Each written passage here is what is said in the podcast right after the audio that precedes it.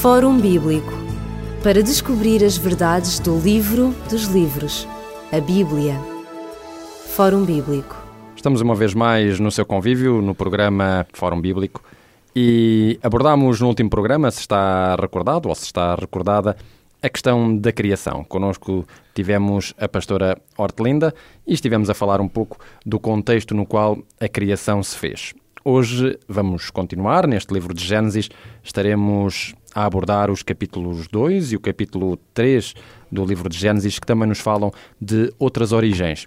A origem do pecado na terra e a origem também da eventualidade de uma redenção para o ser humano.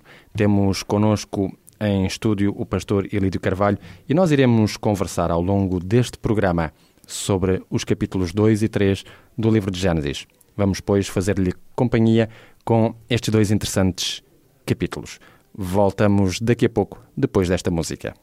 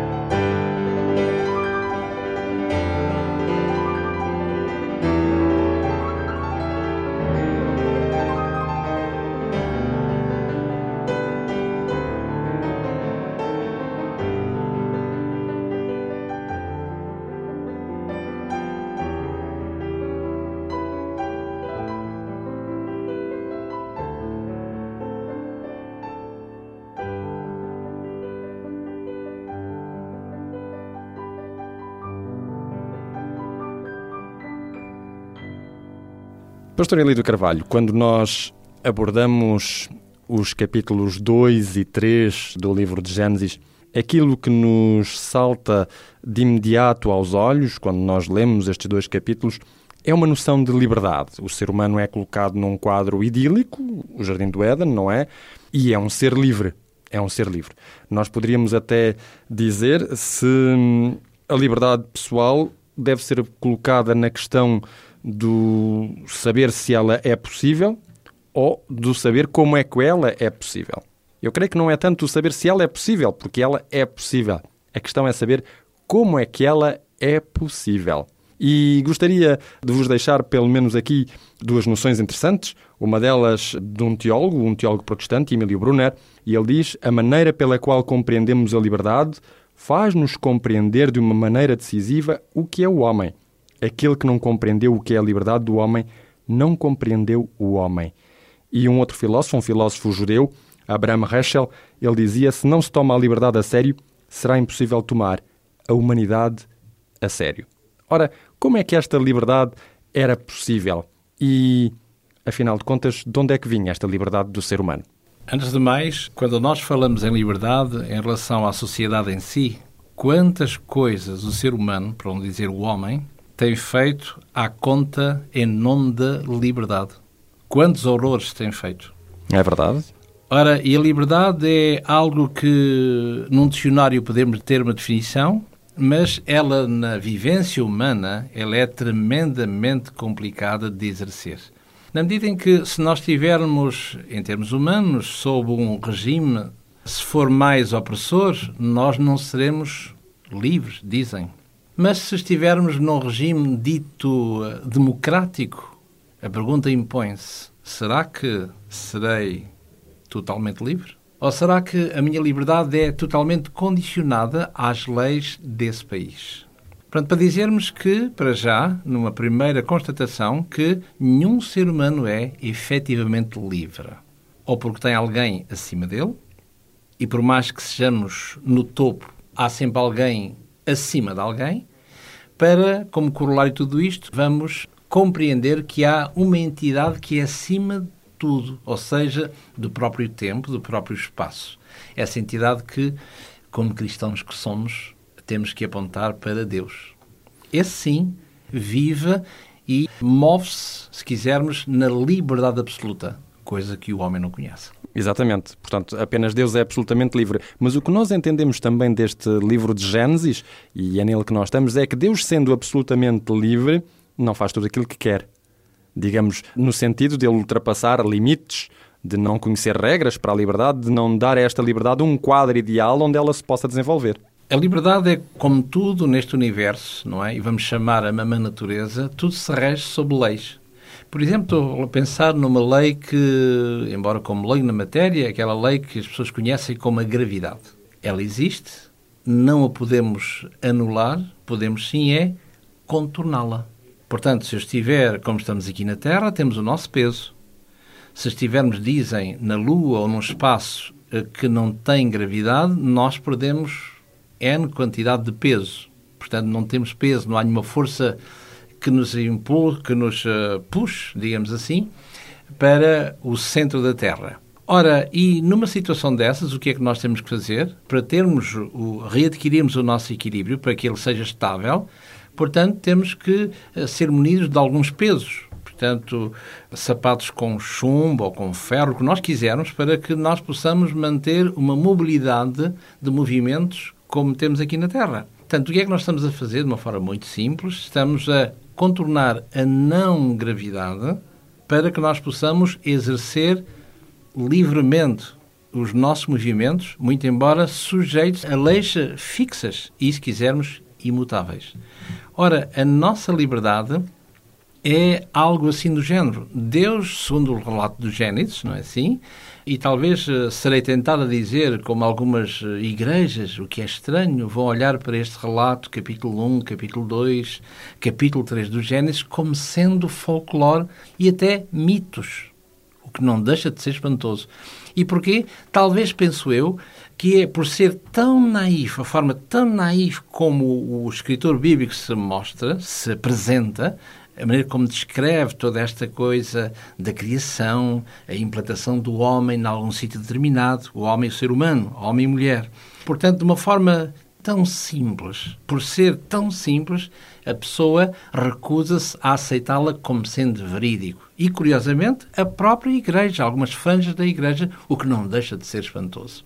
Mas é verdade que o próprio texto, e já que estamos a falar de liberdade, poderíamos já evocar aqui dois conceitos onde esta liberdade vai enquadrar. No próprio livro de Gênesis, no capítulo 2, nos versículos 15 e 16, nós lemos que tomou, pois, o Senhor Deus o homem e o pôs no jardim do Éden para o lavrar e guardar, e ordenou o Senhor Deus ao homem, dizendo: De toda a árvore do jardim podes comer livremente Aqui temos um conceito de liberdade, mas da árvore do conhecimento do bem e do mal, já lá iremos ao longo do nosso programa abordar este conceito, dela não comerás porque num dia em que dela comeres, certamente morrerás. Ora, a liberdade aqui vai basear-se para já em dois princípios que sobressaem deste texto. Uma delas é o diálogo. Deus dialoga com o ser humano. Deus dialoga com, com o ser criado. O homem é um face a face. E é uma coisa espantosa e paradoxal. É na medida em que eu não uso, é na medida em que eu não usar, melhor dito, a minha liberdade, é nessa medida que eu serei verdadeiramente livre. Transponho isto para um quadro mais simples para que nós nos possamos entender e quem nos ouve que possa entender. O drogado. Eu sou livre de mexer em drogas ou não. Livre. Totalmente livre. Não há nada que me possa condicionar. Eu sou livre. E dentro desta liberdade, eu agora irei escolher a minha não liberdade de escolher algo que eu sei, por experiência de outrem, dentro da liberdade de escolher, esta escolha, por espantoso que possa parecer, vai-me tirar a liberdade que eu tinha anterior. Portanto, se eu me avançar um pouco mais e mergulhar dentro desta liberdade de escolha de opção, o que é que irá acontecer? Aquilo que todos nós sabemos, infelizmente. De liberdade de opção, passo a ser um escravo daquilo que eu considerei liberdade. Portanto, eu não posso mais passar sem. E reparem que a liberdade, por espanto que possa parecer, é exatamente isto. É a nossa liberdade impede para que nós sejamos perfeitamente livres, impede que usemos de uma forma arbitrária essa mesma liberdade. Parece um círculo vicioso, tal pescadinha com a na boca, é, é, um facto, não é? Porque, como alguém dizia, portanto, se toda a existência humana ela é relacional uns com os outros e a autonomia gera a morte. Por outras palavras, ainda mais simples, quando nós dizemos para combater o orgulho de alguém, ninguém vive para si. Todos dependem de todos. Ora, mas quando nós queremos olhar para o nosso umbigo somente, quando nós queremos viver para nós próprios, estamos condenados ao maior ostracismo. E isso é tão verdade como dois e dois são quatro, não é? É uma realidade. É. E neste momento nós fazemos aqui uma primeira pausa no nosso programa, na nossa conversa. Voltaremos eh, daqui a pouco ao seu contacto. Estamos a falar neste programa sobre a noção de liberdade do ser humano, o homem criado como um ser livre. E estamos no livro de Gênesis, nos capítulos 2 e no capítulo 3.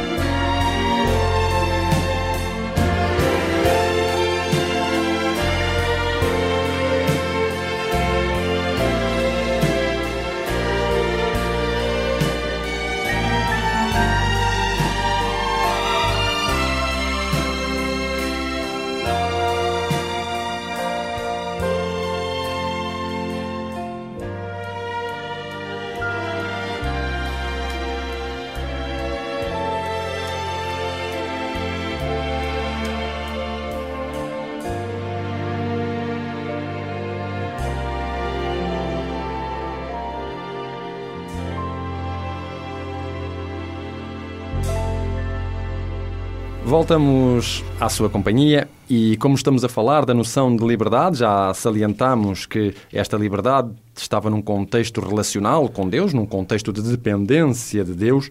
E há uma coisa interessante que também nos sai deste texto. Além desta noção de dependência, há também uma noção de responsabilidade. É dito no texto do livro de Gênesis que havia uma árvore, que é dita a árvore do conhecimento do bem e do mal, da qual o ser humano não deveria comer. Estava mesmo proibido de comer dela. Poderia comer de todas as outras. Ora, como é que nós vamos entender isto? Não será isto uma interdição da liberdade? O que é que significava esta árvore? Como vimos de início, e talvez sirva obviamente que sim, de introdução àquilo que estamos a começar a abordar agora, não é assim? É um conceito difícil de entender, estranho, absurdo. Se o homem é um ser livre, dizem, criado em plena liberdade, dizem, como é que na Bíblia aparece, então aqui no Gênesis, no capítulo 2 e no verso 16, diz que Deus vai ter com o homem, com o ser humano, e vai dizer-lhe: Pois bem, meu amigo, tens aqui um jardim com, vamos supor, com 100 árvores. Das 99 comerás como entenderes, apropriar-te-ás dela, dos seus frutos, como entenderes. Mas desta única, dela tu não comerás. Porque no dia em que dela comeres, diz que certamente morrerás. O texto hebraico ainda é mais explícito. O texto hebraico vai dizer morrer, morrerás. Portanto, era uma certeza. Eu até diria mais para o ouvinte nos entender, como nós dizemos, embora a linguagem muito vernácula, aquele homem morreu de morte matada. Se quisermos ir por aí. E porquê? Porque é a má pedagogia divina quando eu leio este verso 17. Porque aparentemente o Deus enganou-se. No dia em que dela comerdes, certamente, comeres, certamente morrerás. O que não aconteceu felizmente logo. não aconteceu. Ou seja, a Bíblia diz-nos aqui uma coisa espantosa dentro deste contexto, não é assim?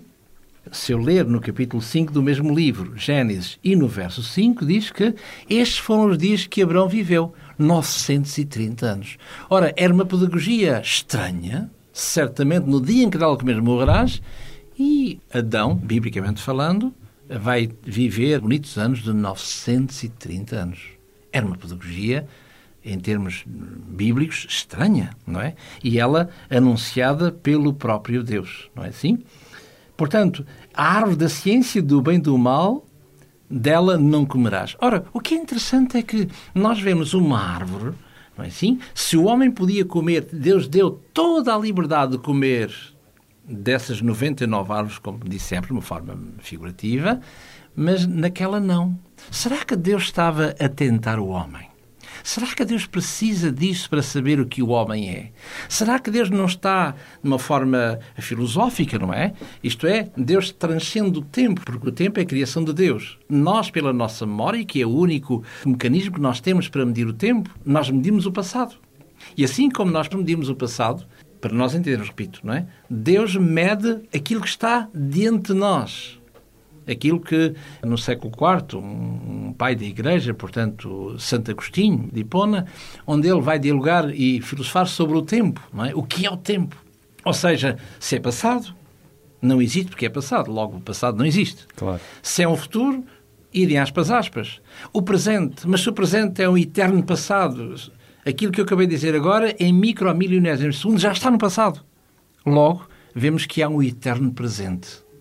Mas nós, como estamos sujeitos a esse presente constantemente passado, daí o envelhecer, sujeito ao tempo e a um espaço, coisa que não é o caso de Deus. Portanto, Deus vai olhar para esse futuro, o tempo que não existe, como nós olhamos com a mesma facilidade, repito, para nós entendermos o passado. Ora, se nós entendemos e sabemos onde é que nós nos encontramos no passado, Deus conhece o que está para além de. Só que Deus, permitam, proíbe-se de mexer de condicionar certas coisas e também faz a seu bel prazer, sem ser no sentido mórbido. Eu costumo comparar isto para descanso pessoal, é como se nós somos os produtores de um filme e nós sabemos a cena que vai passar-se a seguir e nós estamos sentados a ver a película passar. Não é assim? Ou neste caso agora, nos tempos modernos, um DVD. Portanto, nós sabemos que atrás daquela porta está alguém com intenções mórbidas perante aquele que vai entrar na casa. Nós bem gostaríamos de dizer: não vais por aí, não entres aí, que aí está um perigo. Só que, por mais que o queiramos fazer, primeiro, ele não nos ouve. Em segundo lugar, não temos parte ativa na ação, mas queremos dar toda a liberdade do interveniente. Aquela sabemos que, no aspecto mórbido, ele, é para ali que ele vai. Exatamente. Não é assim? Ora, Deus deixa-nos, dá-nos toda a liberdade para que nós possamos ser os arquitetos, e somente nós, dessa mesma liberdade. O que é interessante, houve aqui uma coisa que foi abordada e que normalmente muitas pessoas pensam que foi o que aconteceu. A árvore era um teste. Deus testou, como se Deus tivesse necessidade de testar. E, e nós esquecemos de uma coisa: Adão é criado um ser perfeito. O teste também não podia ser uma seleção. Isto é, Deus não podia, através desta árvore, aperfeiçoar o que já estava perfeito por si próprio. O teste era uma chamada à liberdade, à responsabilidade, que é o outro elemento que nós ainda não abordamos neste contexto. O homem é um ser responsável. O que é que Adão conhecia? Adão conhecia o bem. Exatamente. E só o bem. Não é? Porque conhecer, biblicamente falando, é viver com a relação sexual, não é? E o fulano conheceu a e ela engravidou. Conhecer é viver com, é experimentar. Conhecer é experimentar. Ora, Adão só conhecia o bem. Ora, se conhecia o bem, então o mal vem de onde? Como corolário da coisa, nós podemos entender no aspecto cartesiano que o mal pode vir da degradação do bem. E é entendível. Imagina o inverso. Se o mal, o mal não pode produzir um bem. Logo, se o mal advém do bem, isso quer dizer que o bem é anterior ao mal. Se assim é, logo, de onde veio o bem? O que é que o personifica? E era necessário que o homem entendesse e compreendesse, e dentro dessa compreensão pudesse usar a seu proveito a raiz do bem, o que é o bem. Mas para saber o que é o bem, ele teria, obviamente, de conhecer, de uma forma empírica, o que é o mal. Como é que eu posso dizer na linguagem social, na nossa sociedade, aquela pessoa, aquele gato é bonito? A noção do belo, a noção do menos belo para não chamar feio. Eu só posso adjetivar a coisa bela ou não se tiver ambas as coisas em presença. Um ponto de comparação, Não é digamos verdade? assim. Portanto, ao dizer que é bom, eu não sei se é bom. Alguém disse que era bom, mas eu tenho que demonstrar, tenho que aprender na prática, no campo, na experiência, que isto é bom, para ter conhecer o que é o mal. Portanto, a Deus deu uma vez mais a liberdade plena. E o texto diz claramente, repito, no capítulo 2 do Gênesis, no verso, no verso 16, de toda a árvore do jardim, das tais Exatamente. 99, digamos assim. comerás livremente. Porque daquela, se chegares a comer, usando a tua liberdade, permita-me, para fazer aquilo que disse, morrerás de morte matada. Isto é, a seu tempo. Não agora, mas é qualquer coisa que tu não conheces, não entendes o que eu estou a dizer, mas ela será entendível em tempo depois, naquela visão do fora do tempo, que nós só conhecemos o aqui e agora. Essa é a dimensão humana. Exatamente. Há uma coisa também interessante que na- no texto hebraico sobressai. Nós iremos já voltar, vamos deixá-lo com mais um momento musical.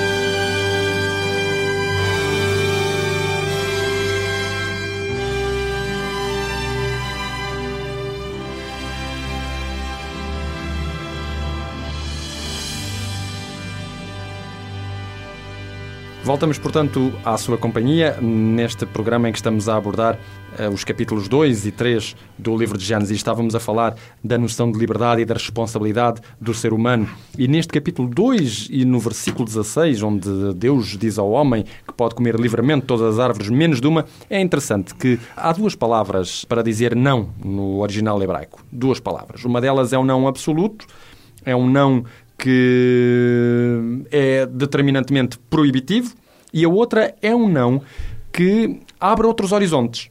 Isto é, não podes disto, mas isto implica que tu podes fazer 1500 outras coisas menos esta.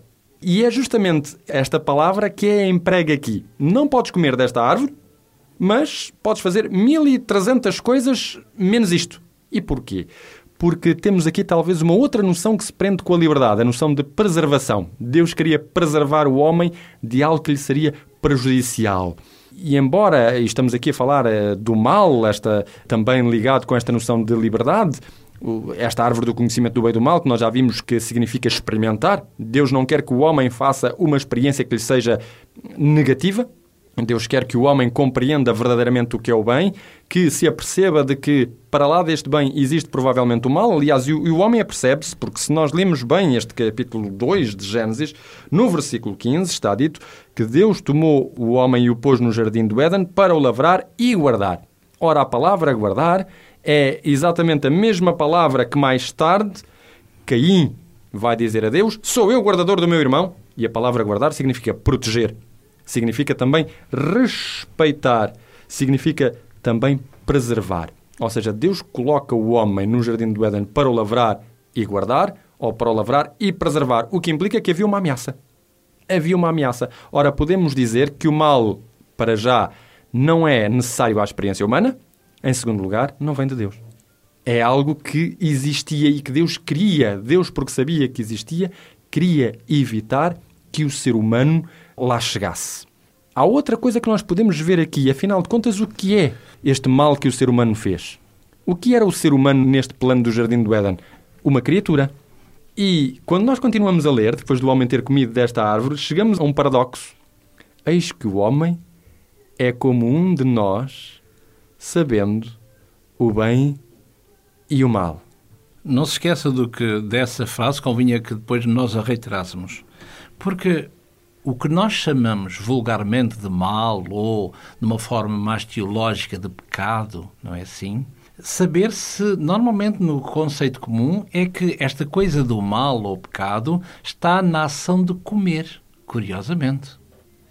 E se nós colocarmos isso na ação de comer, tanto quanto julgo saber, e pelo menos é perceptível, penso que nós estamos a passar ao lado de da todo... verdadeira questão. Exatamente. Porque o pecado, ou a transgressão, ou o mal, não tem a ver com o comer em si, mas tem a ver com o afastar-se de. É? O afastar-se de Deus. Exatamente. Porque quando nós falamos, às vezes, na linguagem popular, ah, o mal, o pecado, ah, tal maçã e lá aqui, tem esta noção e qualquer pessoa de uma forma mais, uh, mais brejeira, não é assim? Disse que a mulher fez isto e isto e o coitado do homem ficou com a, o caroço da maçã, daí aqui na... A maçã de Adão. Exatamente, não é? Porque é, é, curioso e esta convinha talvez dar uma pincelada muito breve neste contexto, não é assim? Porque em latim a palavra macieira chama-se malus e a maçã decorrente chama-se malum. E mal, curiosamente, chama-se também malus. Ora, se malus quer dizer mal, macieira malum, maçã malus, logo mal maçã, maçã mal, logo lá está, o mal tem a ver com a maçã. Logo a fruta que Adão e Eva comeram é uma maçã, porque está engendra o mal. Daqui uma pequenina explicação Exatamente. desta coisa da maçã. Da é? maçã. Qual é a gênese da claro, maçã? Exato, é? exato, exato. Bom, ora, eh, portanto, o mal, uh, o pecado, se quisermos, não tem, repito, a ver com o comer, a ação de comer, mas com a ação de desobedecer. Não farás. Quando Deus vai dizer não farás ou não comerás, não apropriarás, não é? Porque comer significa estragar, significa rasgar, significa como mastigar, não é? Apropriar-se de, estragando, anulando. aniquilando. E, como disse há pouquinho, muito bem, a forma de o guardarás, o preservarás como deve ser, para teu bem. Porque o homem, ao escolher, é tal, como exclusão de partes, a tal árvore da vida, não é assim?